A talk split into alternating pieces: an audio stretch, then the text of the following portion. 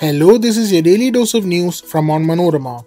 I'm your host Vishnu, and here are the major news stories of the day. We begin with a verdict from Kerala.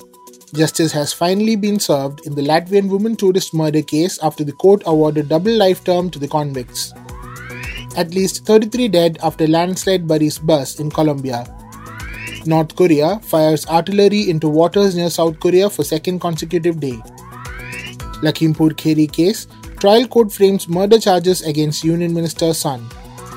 Indonesia passes law to penalize sex outside marriage. Let's get into the details. The Thiruvananthapuram First Additional Sessions Court awarded a double life sentence to the convicts in the Latvian woman's murder case on Tuesday. The accused also have to pay a fine of rupees 1,65,000 each to the victim's family. A double life term implies the convict has to remain in jail till the end of his life. The state government can consider releasing a person with double life term for remission only if they have completed 14 years in prison.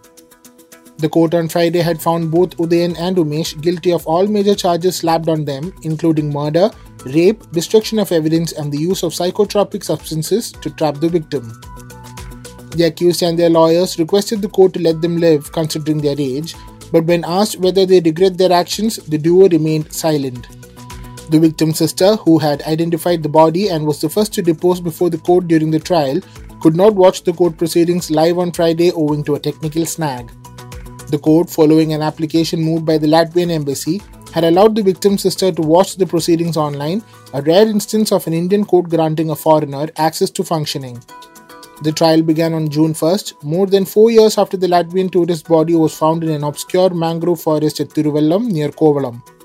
The body was found hanging from a tree, the feet touching the ground.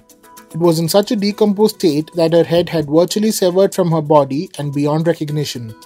The remains were found nearly one and a half months after the victim went missing from her Ayurveda retreat at Pothankode near Thiruvananthapuram on May 14, 2018. The prosecution case was that the duo had lured the victim to the mangrove forest, drugged her, and then sexually assaulted her. One of the accused is a tourist guide and the other a local drug peddler.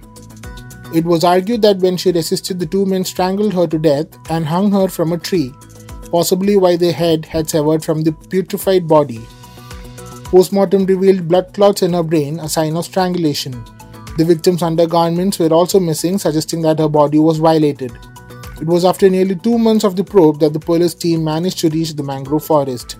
During the trial that spread over five months, the prosecution examined 30 witnesses. At least 33 people were killed due to a landslide that buried vehicles along a highway in Colombia, the country's Interior Minister Alfonso Prada informed. The landslide that occurred on Sunday buried a bus carrying passengers from Cali to Condoto, along with a car and a motorcycle on the Pereira Quibdó highway in the western central department of Risaralda. Three of the deceased were minors. Around 9 passengers were rescued, of whom 4 are in critical condition.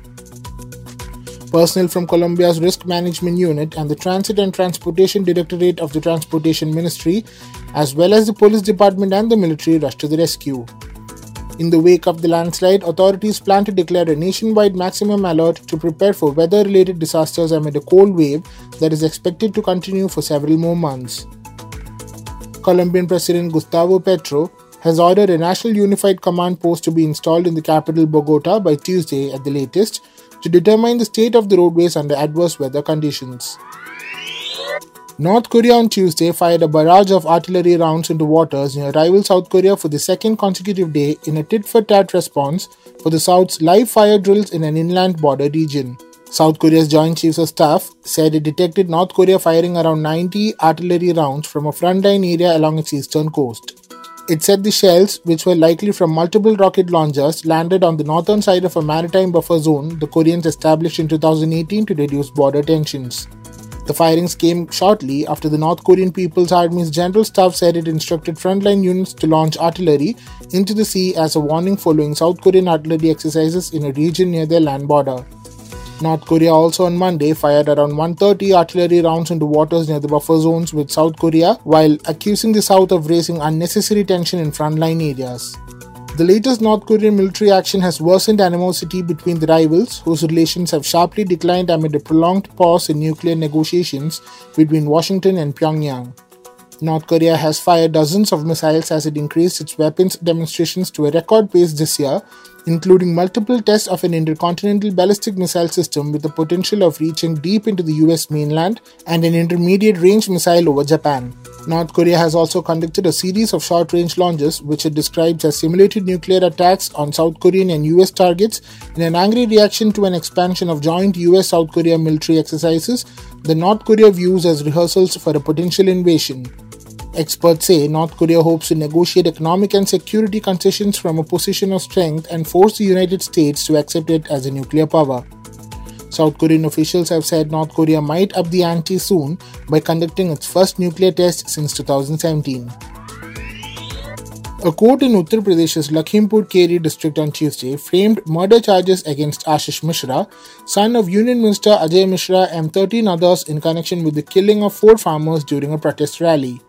After rejecting Mishra's discharge plea on Monday, the additional district judge Sunil Kumar Verma framed charges. The trial in the case will begin on December 16th.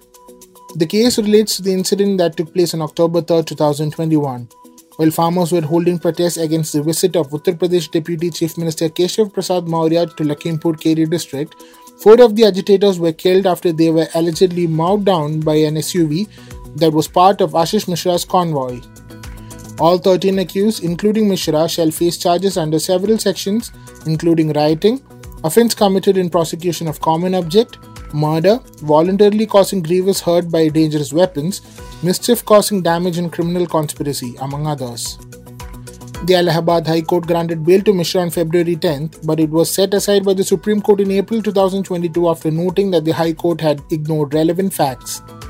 The Supreme Court's order came in an appeal filed by the relatives of the farmers who were killed in the crime. The bail application was then remanded to the High Court. On July 26, the High Court dismissed the bail application after rehearing the matter following the remand by the Supreme Court. Indonesia's parliament has passed a long awaited and controversial revision of its penal code that criminalizes extramarital sex and applies to citizens and visiting foreigners alike. A parliamentary task force finalized the bill in November and lawmakers approved it on Tuesday. Among the most controversial revisions to the code are articles that would penalize sex outside of marriage with up to one year in jail and prohibit cohabitation between unmarried couples. Insulting the president and spreading views counter to the secular national ideology known as the Pancasila will also be outlawed. The code maintains that abortion is a crime, but it adds exceptions for women with life threatening medical conditions and for rape survivors, provided that the fetus is less than 12 weeks old, in line with what is already regulated in the 2004 Medical Practice Law. Legal experts and civil society groups call the changes to the penal code a huge setback for the world's third largest democracy. Indonesia's population is predominantly Muslim and has sizable groups of Hindus, Christians, and people of other faiths. Most Indonesian Muslims practice a moderate version of Islam, but recent years have seen a rise in religious conservatism that has crept into politics. Once ratified, the new code will come into effect in three years' time as the government and related institutions draft related implementing regulations. That brings us to the end of this episode. Follow on onmanorama.com for detailed updates on the latest news and be sure to come back tomorrow. As always, thanks for listening to Daily News Tours.